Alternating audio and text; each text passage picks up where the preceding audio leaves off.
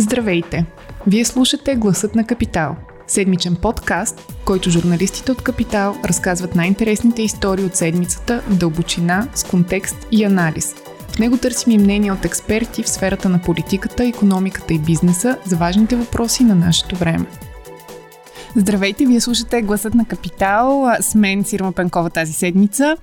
А, ще си говорим за една от най-привлекателните за работа индустрии през последните няколко години, а именно IT-индустрията. Дигитализацията практически направи IT-услугите задължителни за използване от всеки бизнес, а пандемията засили тази необходимост.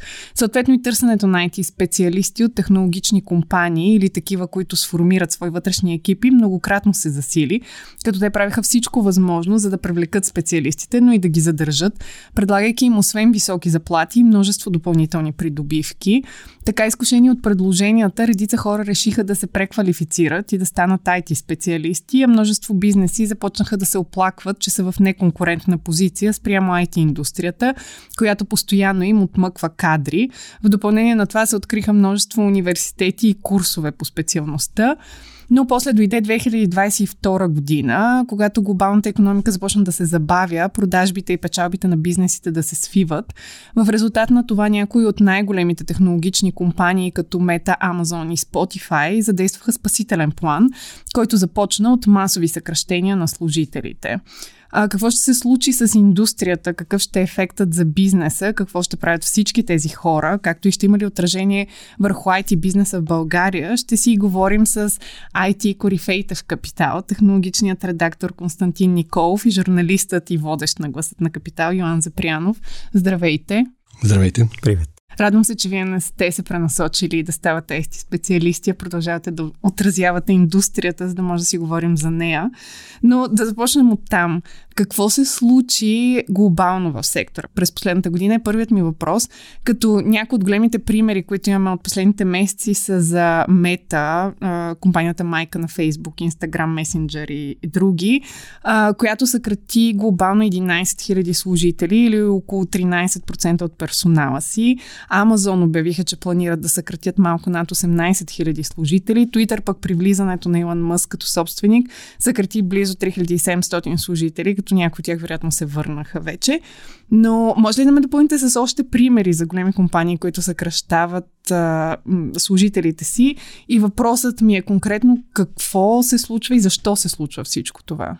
За да допълня с още имена, Salesforce, Coinbase, Crypto.com, всичко, което е свързано с крипто, общо в момента, може би с изключение на Binance, но и дори за това не съм убеден, всичко реже служителите си. Това, което се случи, му би го разделил на три. А, първото е, че пандемията напомпа доста силно тази индустрия, до толкова, че тя в един момент, когато вече ги нямаше а, всички фактори около пандемията, тя се оказа, че не може да носи собственото си тегло. А, тоест, ако през 2020, 2021 и 2022 си не е страшно много хора, защото си решил, че тази пандемия, нали, ефектите от нея ще бъдат завинаги и ти постоянно ще растеш с 50% на година, в един момент се оказа, че това не е така и дори след пандемията и след войната дойде темата за рецесията.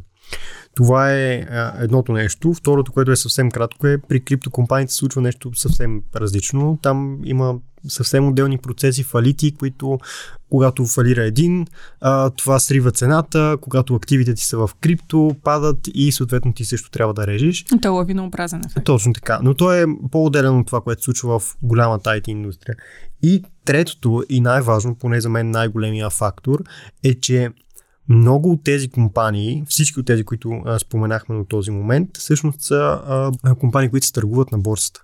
За тях имаше един феномен, който се казваше безплатни пари. Понеже централните банки напечатаха страшно много пари от началото на пандемията на сам, а и преди това, тези пари бяха влети предимно в борсите реалната економика не е нараснала толкова, колкото нарасна от 2020 от 2022 година борсовите индекси и тези тези компании реално имаха някакви колосални ресурси, които можеха да използват. И сега изведнъж централните банки спряха да печатат пари, така че вече нямаш този колосален ресурс и трябва да започнеш да режеш. Тоест това е било някакъв вид изкуствено напомпване. Ами то е на почти всички борсови компании.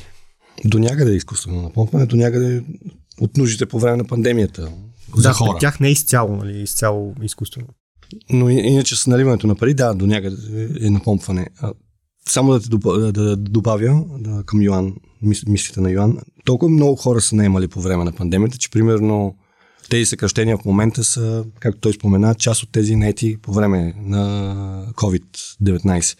Примерно Мета са наели 30 хиляди души по време на пандемията, съкръщават в момента, колко ти каза? 18. Не, 11. 11, 11, 11 да. А, ще го запомня това число. И де-факто в момента не се случва някаква голяма, няма някакви голями съкръщения и уволнения, колкото корекции на натрупването по време на пандемията. И до някъде вече, за мен, може да говорим за някакъв балон. Ами да, и говорим и за някаква корекция на този балон, защото м- един от логичните въпроси, който предполагам, че ти в един момент ще зададеш в хода на разговора е а, какво ще стане с тези хора. Тези хора просто ще намерят друга, друга работа и най-вероятно с а, същата професия. Тоест, не е изведнъж спаднало кой знае колко търсенето на IT специалисти. Но огромните компании наеха страшно много хора, които в момента вече нямат толкова работа.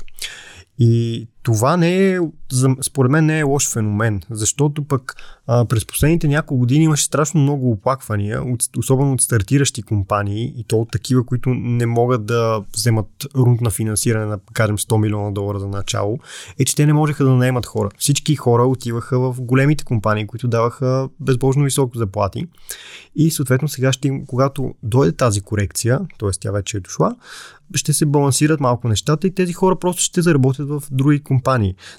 По-рядко виждаме новината Фейсбук наема 15 000 души от, или поне не, не събира толкова много погледи, колкото новината, че Фейсбук премахва 15 000 служители, но тези хора няма да се окажат изведнъж безполезни на целия пазар на труда. Да, ти ме изпревари с въпроса какво ще се случи всъщност с всички тези служители, които са съкратени.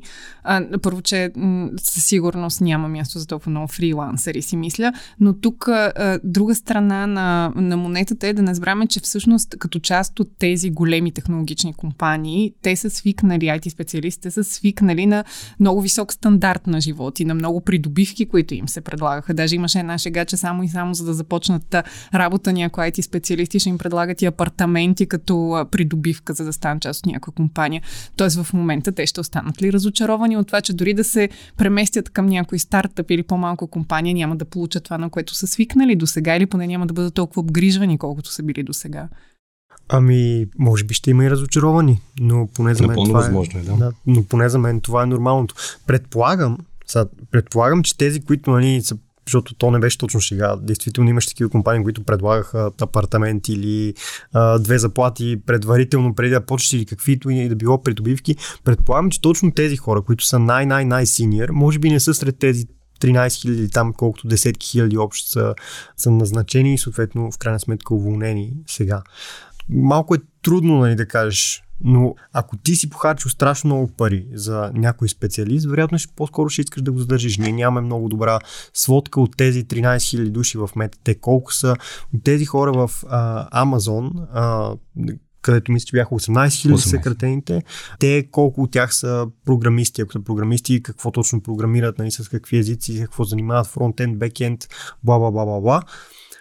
Тоест, нямаме пълната картина, за да кажем какво точно ще стане с тези хора, но аз съм с дълбокото си убеждение, че това не са хората, които ще стоят на бюрото на труда дълго време. То има, има и голяма разлика от кесовете от компания до компания, от специалист до специалист, както Йоан спомена.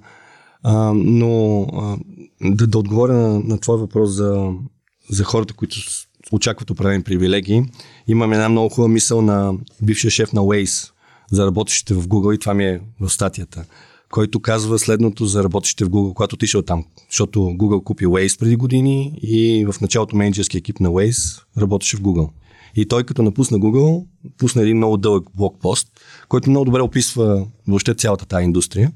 Както и да е, един цитат от него кратък, той беше много впечатлен как хората там са очаквали всякакви придобивки без да си дадат много труд. Всеки, който работи в технологичния сектор е голям късметлия. Ако случайно сте в някои от големите компании, имате още по-голям късмет. Получавате невероятни условия, храна, фитнес, дистанционна работа, пътувания, създавате невероятно економическо богатство, можете да работите върху впечатляващи проекти, заобиколени от най-добрите и най-умните. Но много от работещите там, които срещнах, така и не го разбраха или оцениха. Още в блокпоста той говори, че повече се интересували дали ще има суши на обяд, отколкото по какви проекти работят. Което е, за млади хора предполагам, че напълно разбираемо да очакват да получават добри пари и да работят, но, но за, за тях трябва и да работят. Та, тази корекция не е лоша. И тези хора, които са очаквали определени придобивки и са получавали определени придобивки в, в работа си в Google, Apple, Amazon, където и да е, може би ще се наложи да свикнат с някои по-нормални условия на работа. С реалистични условия реалистични, на работа. Реалистични условия на работа, да. И другото е, че не е сигурно, че тези стартъпи ще могат да си ги позволят, защото стартъпите също съкръщават хора в момента. А, и по-скоро стартъпите, които са успешни и имат пари, още останали капитал от финансирането им, рундовете на финансирането, те ще могат да ги привлекат. Но самите стартъпи са в много сложна ситуация и заради а, затегнато виси финансиране. Но по всяка вероятност тези, които могат да имат пари, ще могат да ги привлекат съкратените в момента. Всичко би го общил с това, че лесните пари в един момент свършват и ще трябва да пишеш реален бюджет, а не просто да смяташ, че винаги ще имаш повече и повече и повече пари. То, а, това съкръщение, а, между другото, е интересно, че ще има отражение и ще повлияе на други бизнеси. Например, интересен въпрос е какво ще се случи с всичките офис площи на тия компании, които са били запълнени с хора, или освен ако не работят дистанционно, естествено, става въпрос за гигантски офиси. А, освен всичкото, а, говорим и за държави, които са разчитали а, много на а, големите тех компании и бизнесите им и съвсем целенасочено са ги привличали, какъвто е случая на Ирландия, където офиси имат а, а, редица тех компании, мета включително. А, всъщност какво според вас ще се случи с... А, нека, нека конкретно да кажем за държавите, които са разчитали на, на приходи в хазната от а, тия тех компании? Аз лично очаквам, че средносрочен план нещата ще се балансират и няма да има някакъв кой знае какъв а, катаклизъм. А, иначе и по отношение на офисите, и по отношение на съкръщение на, на хората, това, което ти каза в началото, ти спомена един пример с Twitter и с Илон Мъск.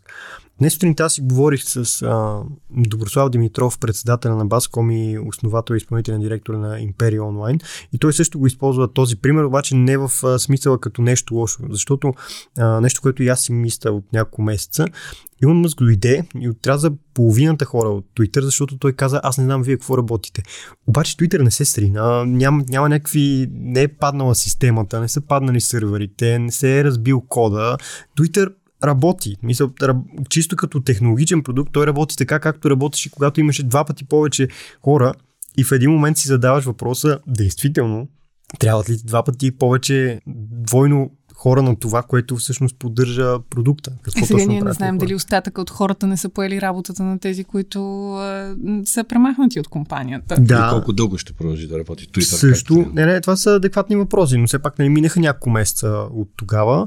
И другото, което той накара служителите си е, че им каза на всички, на всички да избират или да напуснат компанията, или да идват на работа, защото, т.е. в офиса на работа, защото аз нали, от лични истории съм чувал преди една седмица историята на един човек, който преди две години е наед на работа пак в IT компания, преди две години е наед на работа, дистанционно изцяло, появява се в офиса и на втория ден е уволнен. Защото в един момент те хората разбират, че когато не пишеш само в някакъв чат клиент, всъщност можеш да видиш този човек какво върши. Не, това е съвсем истинска история, между другото. Тоест, аз смятам, че офисите в един момент ще се понапълнят повече, отколкото са сега. Не, ми, не очаквам обратното да се случи, когато намалиш броя на хората и вече е по-лесно да следиш колко хора имаш къде са, мисля, че ще има едно връщане към офисите в един момент. То това може да стане като един вид естествен подбор, защото пък при, е, примери, които аз знам, са за хора, на които им казват, знаете, специалисти, на които им казват, трябва да се върнете в офиса и те им казват, добре, тогава напускам. Да, Тоест, естественият подбор на съкръщение да, да. ще стане, когато им кажете ми, нали, свърши с тази свободия да наречем работа от вкъщи, е, връщайте се обратно. Да, но поне аз, откакто се занимавам с този сектор, това вече е 7 или 8 години, винаги съм слушал и в България, и в света само едно нещо и то е, че не достигат програмисти. Тоест аз не се притеснявам особено, че дори тези, които са съкратени или тези, които ще напуснат, много бързо ще намерят място, където най-малко да са окей okay с работата си. Имаше едно изследване от преди една година горе-долу, преди тази криза, което само за, за, за Европа се говори, че са нужни милиони и половина нови софтуерни разработчици и IT специалисти през следващите 5 години. Което, да, наистина, това е някаква корекция, която в момента се случва и те първо ще има нужда от нови специалисти, но може би по-скоро ще се промени начина на работа и очакванията на много от работещите в тази сфера. Що се отнася до въпросите за Ирландия, Ирландия до някъде е добър за нас пример, защото като население е малко по-малка, но има горе-долу същите работещи в IT сферата. Към 8, над 80 хиляди. При нас са 70. 70, ама да. От тях някои са софтуерни, други са поддръжка, трети са тест и така. IT специалисти, най-общо казвам. Та при тях в момента се съкръщават някъде около, това са очакваните 7000, което е под 10%. Но се твърди, че и там нали, IT компаниите, които имат централи, са най- едни от най-големите денакоплаци. 12,5% от БВП-то им идва от тях, от този сектор. Та, ирландците не са особено притеснени от, от този момент и така че може да прехвърляме и към България. А, и казват, че да, това е малка част от работещите в сектора, ще е нужната корекция, която трябва да се състои на местния пазар. И се оказа, и дадох само един пример, който въжи и до някъде и за България, че те са високо платени хора в, тази, в този сектор и примерно найемите в някакви части на Дъблин при увеличението последните години на workforce там са се качили неимоверно. Само, само от този ефект, не от някакви друго развитие на економиката и wealth менеджмента. Та, ние имаме примери подобни за България, не толкова крайни естествено. И не твърдя, че в България ще има съкръщения, но по-скоро ще видим това е такава окей okay, корекция за, за пазара на труда. А като цяло, а, очаквате ли този хайп около IT професията да намалее? Не, дългосрочно определено не. Тоест няма всичките, не всичките, ма част от IT специалисти да станат лекари, примерно, или не знам, някакъв друг тип професия да се преориентира. Прекалено много време, да станат лекари, но не да, виждам да, да. такава възможност. Добре да, да се ориентираме към България, като имам въпроси в две посоки. Преди да обсъдим дали има съкръщения и тук или пазарът още бумти, интересно ми е дали глобалните съкръщения може да имат отражение върху страната ни. Тоест, компаниите, например, да се пренасочат и да преместят офисите си тук заради по-низки разходи за заплати или найеми или някакви други причини. Сега, а, Първия ефект, който ние изследваме, по-скоро е негативния, т.е. дали тук ще има някакви подобни съкръщения. А, отговорът е, накратко казано, по-скоро не, не го изключваме като възможност, но от това, което наблюдаваме за момента и от това, което сме си говорили с вече не знам там колко HR специалисти, рекрутери, директори на компании и какво ли още не, има някакво намаление на броя на обявите за IT специалисти при някои компании има спиране на наемането, но никъде не наблюдаваме а, някакъв огромен брой съкратени хора. Благодарение на LinkedIn, на социалната мрежа LinkedIn, миналата година, например, можехме буквално в реално време да проследим спада на Crypto.com в България, които имаха 3000 души тук и сега не знам доколко са стигнали, но мисля, че поне половината бяха съкратени за много кратко време и то беше очевидно, защото в LinkedIn всеки втори пост беше здравейте, съкратихме от crypto.com, помогнете ми да си намеря работа. Такова нещо все още наблюдаваме и според мен причините са няколко. Първа, първата причина е, а, че най-големият фактор, който е в глобален план, го няма в България. Ние нямахме тези лесни пари, колосалните а, бюджети, които идват от борсовите компании и като цяло тук няма този това рязко спиране на парите, на безплатните пари, както се наричат. Вместо това, повечето компании, като ги погледнем през класациите ни K100 и Gepard, повечето IT компании в България всъщност са печеливши. Нали, изключение са евентуално стартъпи, които дълго време работят на загуба, но те пък използват финансиране от фондове за рисков капитал. Тоест, тук има един момент с а, стартъпите, в които някои от тях вече няма да могат да, да се разширяват и ще трябва да се научат освен да наймат и да уволняват. Това е съвсем сериозен казус, защото много от тях са млади компании и действително не са се разделяли а, по по-грубия начин с а, служители. Но пък имаме и някои стартъпи, които са много-много добре финансирани и те ще дръпнат значително според мен в тази, а, в тази ситуация. В момента, в който ти имаш достатъчно пари за 3 години напред и влезеш в нещо като а, рецесия или замразяване на наймането от други компании или пък други компании пуснат свои специалисти, които са на високо ниво, ти ще може да ги придърпаш и да спечелиш доста значителен човешки ресурс, който в а, нормална ситуация не, не би бил толкова достъпен за теб. Имаме един казус, който е м- неясен, но под сурдинка или не под сурдинка се говори за него и това е VMware.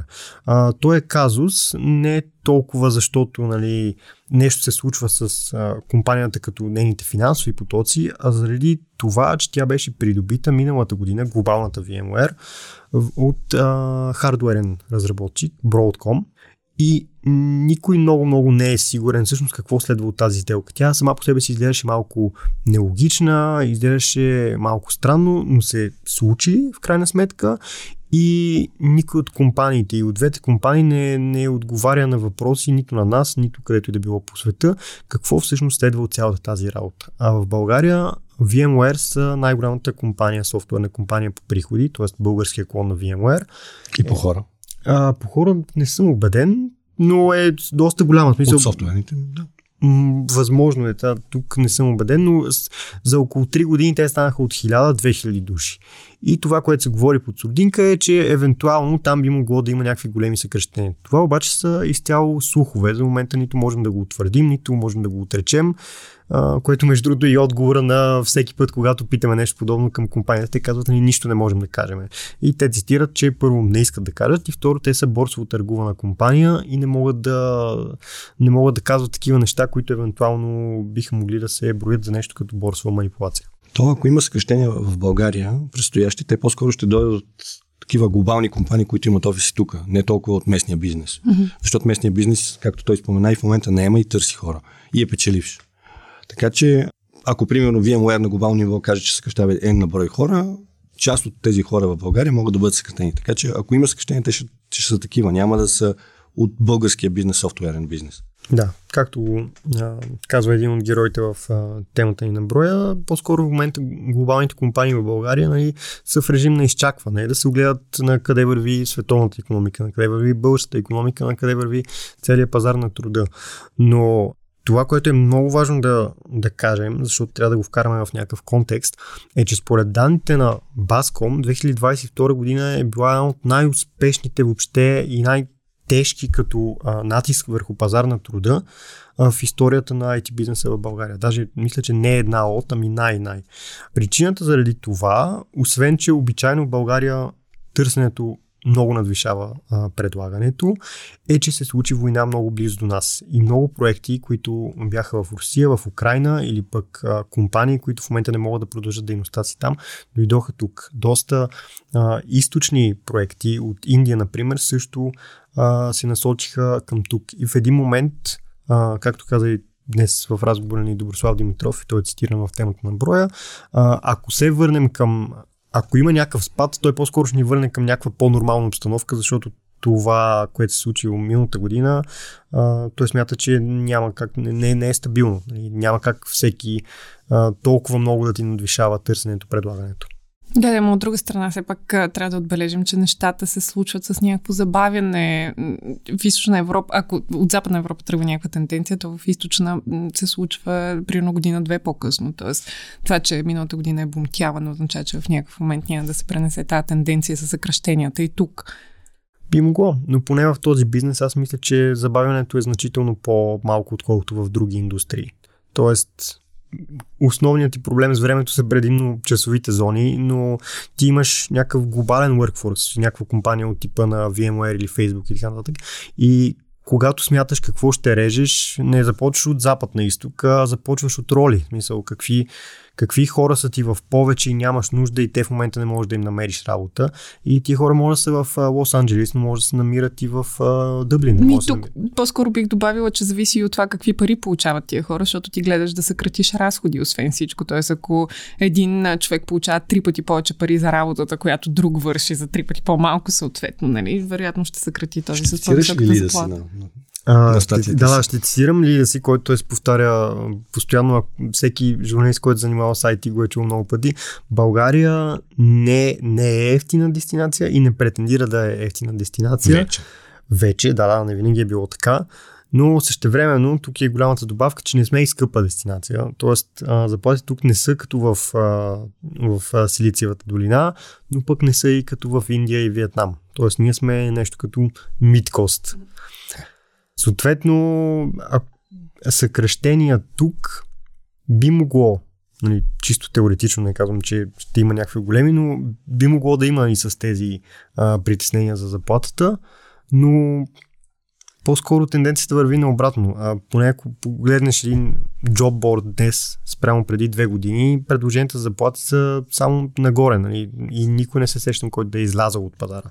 Добре на въпроса как ще се отрази цялото това съкръщение в големите тех компании в България. А, има ли а, възможност, например, те да решат, заради това, че не сме ефтина, но не е скъпа дестинация, да преместят част от дейностите си тук? Да кажем, няма да са повече в, измислим си, Ирландия, ще дойдат в България. Към този момент не може да по-скоро не бих могъл да, спе, да спекулирам, но аз лично се съмнявам. Тоест това голямо съкръщение в другите страни няма да се отрази на приток към нас. Не си го представям, защото първо нали, броя на хората в България проблема е, че е ограничен. А, евентуално, ако влезеш тук си някакъв голям играч и извадиш големите заплати, ще трябва да крадеш от другите, което нали, ще доразбие още повече пазара на труда. Не е невъзможно това да се случи, но не си го представям. А, и същевременно, ако просто търсиш хора, не знам, не, не е само България единственото място, което да. Особено популярна дестинация е Полша. Румъния е доста добре развита в това отношение. При Балтийските държави са изключително добре развити. И дори тези, които ние споменаваме като лоу-кост дестинации, Индия и Вьетнам, те всъщност правят доста, доста големи стъпки, а, крачки напред. Не, не на последно място, защото България е 7 милиона, а Индия е милиард и половина, т.е. там имаш много по-голям потенциал да да извадиш програмисти и каквото и да било друга професия реално.